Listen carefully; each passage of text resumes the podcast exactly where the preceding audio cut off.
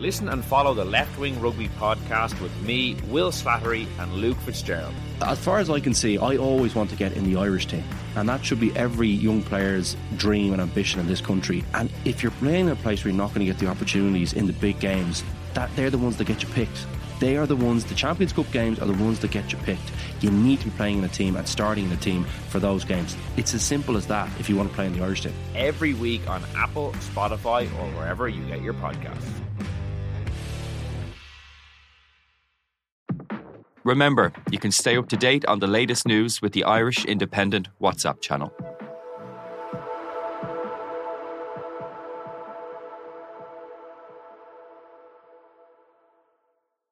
On the latest episode of Real Health with me, Carl Henry, I'm delighted to be joined by international best-selling author Haemin Sunim, telling us what to do when things don't go your way. When we are, you know, very young and have a first love, and the first love did not work out, we feel as though this is the end of the world. However, we learn that is not the case. We move on. We find some other people. So we begin to see that uh, when things don't go your way, uh, maybe it's not the end. As ever, we're available on all podcast platforms.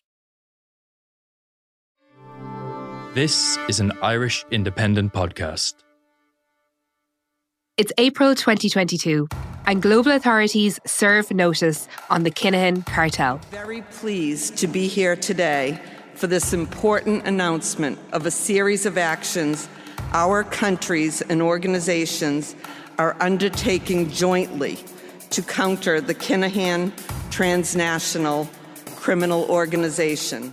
Since then, the authorities in Ireland and abroad have been cracking down on their operations. Irish Independent, Monday the 15th of November 2021. Kinahan cartel associate Graham the Wig Whelan has been jailed for 18 months for money laundering offences. The Drogheda Independent, 2nd of June 2022. The Special Criminal Court has ordered the seizure of a Mercedes worth an estimated 50,000 euro from an international crime gang member. Sunday World, Monday, February 5th, 2024. Senior Kinahan gang member Whelan is listed as a director of Eco Green Wheelie Clean Ireland. It was listed for strike off by the company registration office on Monday of this week. Kinahan cartel lieutenant Graham the Wig Whelan and mob money launderer Thomas Rooney are the latest organised crime figures to be caught up in a crackdown on rogue companies by Irish authorities. I'm Ellen Coyne, and today on the Indo Daily, I'm joined by Niall Donald, deputy editor at the Sunday World, to uncover the striking figures behind struck off companies as authorities try to tackle the underworld crime lords. So, Niall, uh, can you start by telling us why is Graham Whelan back in the headlines this week? Well, he's back in the headlines probably for a much less exciting reason than some of his previous uh, appearances, but it's basically uh, because a company that he set up is due to be struck off. And these are sort of relatively routine uh, things that happen by the company's registration office where they, they strike off companies that are inactive or, or, you know, not being, not filing accounts. But of course, Graham Whelan, his company did become a feature in a, in a, a case taken by the Criminal Assets Bureau where they heard about an eco company really cleaning wheelie bins. Um, you know, details were given about money going through those accounts, and he's he subsequently went to prison, and now the company has been inactive and is being struck off. Okay, and so tell us a little bit about uh, Graham Whelan, also known as the Wig. Known as the Wig for probably uh, the reasons that are lost in history, but I think it was something to do with he had a really long fringe as a teenager and it stuck with him. It wasn't actually one of the media nicknames, you know, it was a, a genuine a grassroots nickname. nickname. Okay. A grassroots nickname, or uh, literally. But um, yeah, no, I mean, the Graham Whelan um, was first in the papers as a 17 year old um, because he was at the centre of probably the most infamous uh, cocaine bust in the history of Irish gangland. Um, there was 1.2 million pounds worth of coke was discovered in a Holiday Inn in 2000 and the fallout from that led to the Crumlin and Drimnagh feud. Um, one side sided with Brian Rattigan, one side sided with Fat Freddie Thompson. But a 17 year old who was there when the drugs were seized was Graham Whelan. And he ultimately went to prison for six years for that seizure. But that seizure, it still is relevant even today, 22 years on. That's amazing that yeah. he's been kind of immersed in this world for so long and from such a young age. Yeah, absolutely. I mean, he wasn't obviously named initially when the, but by the time he was, it came to court, he was 18 and he was named and he famously told the police he'd do the time standing on his head. And, and in fairness to him, he did. Um, he, he probably earned a, a reputation as a result as a stand-up soldier in that world that he, that he came from. He took, did his time didn't give names, was a young man. I think there's a scene in, in A Bronx Tale famously where, where you see that kind of attitude. And he, as a result, he came out and he became, uh, remained involved in, in organised crime. Um, was a suspect uh, for being involved in the drugs trade in the South Inner City. He was a very close uh, pal of Liam Byrne and David Byrne. David Byrne, obviously, would be uh, ultimately shot dead in the Regency he earned his reputation, I suppose, through that, that drugs bust. But over the next uh, 20 years, his name was always being uh, linked to the crimes associated with the Kinahan cartel, in particular that branch of it, the, the Byrne Organised Crime Group.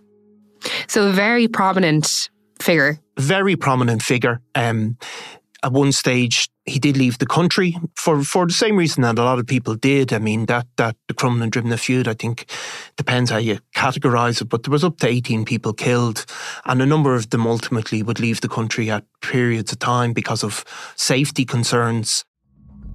This is the latest Garda report on the feud and the gangs behind it. It catalogues a decade of shootings, stabbings, and pipe bombings, which has left 15 people dead and a community under siege.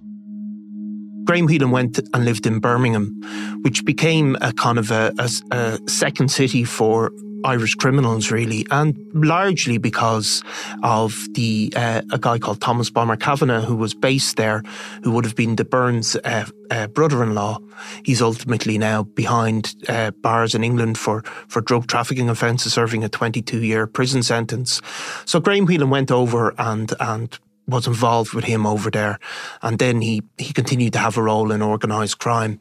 Um, ultimately, after the Regency Hotel and the the emergence of the the Hutch Kinahan feud, he was brought back into to Dublin. Um, he returned around 2016. Um, he set up a number of companies, including this one in particular. He was in and out of the country at that time, and on one of the occasions when he was back in the country. He stayed in uh, a very luxury hotel, put it that way, in, in Ballsbridge. And while he was there, he was raided by Gardaí. And that began a kind of a, a, process of of where both the guards prosecuted him. Ultimately, he, he was discovered with a relatively small sum of money considering what, what these guys can have. Um, he was also discovered with a luxury watch. I won't even attempt to pronounce it because I don't I don't know what it is. There wasn't a Casio. That's probably my extent. But he was he was discovered with a watch. I think it was worth twenty eight thousand or, or something like that. And um, when he was questioned by by the guards about where he had this sum of money, which was a couple of thousand, um, he said he got it from up his Swiss roll. And he said, um, you know, he told guard, the guards to Google him. You know, if you want to know who he is and what he's about. So that began a kind of a, a process where ultimately he was convicted of money laundering and was given an 18 month prison sentence. But also then CAB had begun a case or begun an investigation that would lead to um, 75,000 being taken off him. Um, and he went into prison, was out, he's out about a year. He's now um, popping up in a different way, I suppose, in, in social media, uh, dating the sister of a celebrity. Um, just before he went into prison, he suffered a, a, deep personal tragedy. His partner died. So in this in the court case, he he spoke about that and how he was going to change his ways and look after his four kids. So time will tell. But um, he's been one of those people that have been at the centre of organised crime for over you know two and a half decades now. At this stage, It's so interesting when you have these huge, colourful figures and you think about the very serious crimes that they've Yeah. been associated with, but then you have something that seems a little bit more pedestrian, like not filing accounts Yeah, on yeah, time. But it kind of helps us to understand like who these people are and how they work. Um, and I think there was another company that was listed to be struck off belonging to Thomas Rooney. Is that right? Thomas Rooney would have been, unlike Graham Whelan, he would not have been somebody that people would have known the name of. He never would have appeared in, in, in the newspapers until he till he was uh, charged. Um, but he was a key member of was described in court as a transnational uh, gang. He was described as a mid to high ranking member. Um, and that was a gang controlled by a guy called Thomas Maher. Uh, Thomas Maher is from Clara, County Offaly, not necessarily a hotbed of organised crime. Um, and Thomas Maher is currently serving, I think it's 24 years in the UK. He was a, a trucker. He was involved in the trucking business. He, at some point, uh, left Ireland under under suspicion of of a Garda investigation, but he became a very key figure in the logistics business of drug trafficking. Um, like drug trafficking is is is not just getting drugs in on ships. What you also have to do then is move it around the countries that it's going to. Um, you also have to then collect that money, which is nearly always cash. And there are obviously bitcoins and electronic payments, but a lot of it is a big bulk of money, which is more bulky even than cocaine. So Thomas Maher was heavily involved in the movement of both the drugs and the money across Europe, in mostly in the UK, but also back to Ireland. And one of his key men was a guy called Thomas Rooney, and he was ultimately discovered in possession of I think it was two hundred and eighty nine thousand in cash in a I think it was a spar hold all bag um, and also 65k in sterling. And that was that was part of what that gang did which was get the money out of the country back to the people ultimately you know who knows how far it goes Thomas Rooney um, ultimately was given six years. He was also subject to, to other orders where a car was seized off him.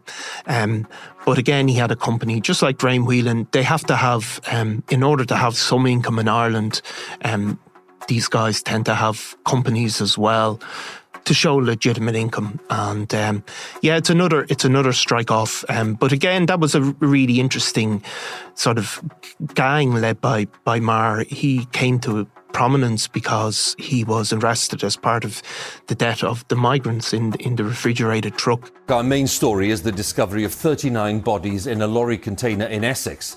The vehicle, which is thought to have crossed the English Channel from Zeebrugge in Belgium to the port of Tilbury in Essex, was apparently being driven by a 25 year old man from Northern Ireland who's been arrested on suspicion of murder. He was never charged in connection with that, but he really came to the police attention then. He had owned one of the trucks, the truck that was used. He was raided. He did an interview then saying had nothing to do with it, which in, in fairness he didn't seem to have done in particular. Um, but it certainly sort of opened the attention on him, and ultimately he was he was caught on one of the encrypted phones with just a series of messages. These EncroChat phones that were hacked into, just about the movement of drugs back and forth through the UK. It was a, a, a multi-million pound business run over these encrypted phones, and you could see it was all logistics. You collect this, you drop this. Really, really interesting stuff. So it seems like he had a fairly imp- like impressive drugs logistics business, but it was only after the death of these migrants Yeah. that actually brought him to the attention of the authorities. Oh, 100%. Um, now, he may have been, they may have had him on, on some sort of lists anyway, but certainly then they started looking at people in particular. The scale of it, I think, was surprising to everybody involved. And, and just that's a really key role in, in, in these organised crime gangs, these international crime gangs who, who really rely on people to, to move stuff around the place, you know? Another person whose company was listed for strike off is Marcus Sweeney, who people might know of as, I don't know, would you describe him as a kind of former socialite? Well, he he he, he doesn't like that description, but Oh, he doesn't like any of uh, descriptions. I think. I mean, Marcus Sweeney. I think it's fair though to say he was a socialite. Um, he was forever associated with the, the Celtic Tiger, striking looking guy.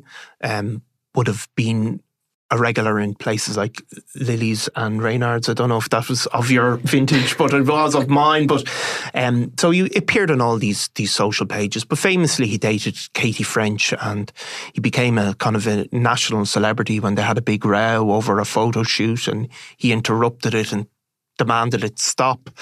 Um, and then Marcus Sweeney. Uh, kind of went quiet after the Celtic Tiger, but he reappeared in 2019. He kind of hit the headlines again. The reason it was is that um, he was arrested in connection with a heroin uh, seizure. Now, he was arrested but never charged two guys who were um, effectively uh, Turkish mafia guys in the UK were ultimately discovered with 1.2 million pounds worth of heroin in uh, in in a, a, location in Dublin. Um, Marcus Sweeney had met with them earlier in the day. He was arrested but released, never charged. Um, but that began a, a, Criminal Assets Bureau investigation into him. Um, they ultimately focused on a company he had set up, Evergreen Wealth Management. Um, that company had bought a field um, in in in County Dublin, um, and that became the subject of this cab investigation. And famously, it went to court. Marcus Sweeney didn't contest it, but during the the summation from the judge, he described Marcus Sweeney as being up to his oxters in organised crime. Um, which means I think armpits actually. Which That's I did. right. I did Google it, uh, and in that um, case, then you heard how, um, according to CAB, that that a major criminal gang in, in Dublin, known as the Family, um, one of the key members of that gang had invested money, according to CAB, uh, given it to Marcus Sweeney, and that field had been bought with the proceeds of crime. Um, that wasn't contested. Ultimately, um, that that piece of land will be seized by the state and sold off. It was it was auctioned off, and the company then will be due for one of these routine strike offs, I think, where, you know, if, if there hasn't been action, basically, uh, they do get struck off.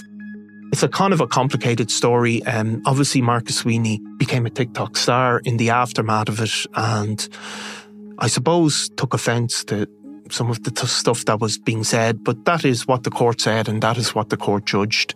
And uh, the field of dreams is, is gone, I suppose. Mm, and he has uh, got a bit of a reputation for being a little bit hypersensitive to media coverage about him. Well, I suppose none of us would want to be uh, get that type of media coverage, uh, so we can understand it on that level. Um, obviously, Katie French's death was really, really tragic, and you know, but it was really, really big news at the time as well. I think she was probably the first really well-known Irish person that had maybe died in that manner. Um, and Marcus Sweeney got catapulted into the limelight, and he he took offence at that, and that you know he was forever associated with with with her tragic death, which is judged Mm. to be as a result of cocaine use. And now he'll he'll say, well, I just he and he has said various types of explanations in that I just bought a field and I didn't know this and I didn't know about the guys that were investing. Um, so, but look, I suppose that's the nature of social media. People are allowed to give their defence and the public can read the court copy. It's really interesting though, like you've taken us through three figures there who obviously have their links to serious organized crime might vary, but the one thing that they have in common is that they they have these kind of companies Yeah. that have gotten into Yeah. into trouble for not having the proper paperwork Yeah. filed. I'm really interested, like how how common is it for people in this world to use these companies? And is it kind of just routine that they're being listed for strike off, or does that mean that people are kind of closing the net on If you look at the Kinahans, um, if you look go back to the, t- the early 2000s, you will see Daniel's name on a couple of companies and you'll see nothing from them through all of that time. They completely stopped registering in any companies. If you live in Ireland and you have your assets in Ireland, you have to be able to show some income. And this is not focusing on these three people in particular, but co- if, if you're a criminal and you're involved in that world, you have to be able to justify your spending. So there was always a couple of kind of cash businesses that that really appealed to the criminal figures, stuff like bouncy castles and um, you know taxi businesses where people are exchanging cash, and that would be a way you know to justify an income without having to hand in receipts. But you see, I suppose, the strength of over the last decade in particular, how the Criminal Assets Bureau, and you saw that with the Byrne Organised Crime Group, how how they were able to penetrate those kind of structures. Um, they were able to focus on discretionary spending, holidays, clothes, and able to show that they that in that case it couldn't be justified by by declared income. So I think the Criminal Assets Bureau have really got a handle on on that type of spending. But there was a time, maybe a decade ago or a bit more, where people felt in in the criminal world felt comfortable registering a company. We've become, as a state, sophisticated at least in, in tracking the spend of money. And my thanks to Niall Donald for joining me today. I'm Ellen Coyne, and today's episode of the Indo Daily was produced by Garrett Mulhall, researched by Tabitha Monaghan, with sound by John Smith. Voiceovers were by Saoirse Mulgrew, Colin Brennan, and John Smith. Archive clips from BBC News, RTE News, and the Irish Independent. If you enjoy the Indo Daily, don't forget to follow the podcast and leave us a review.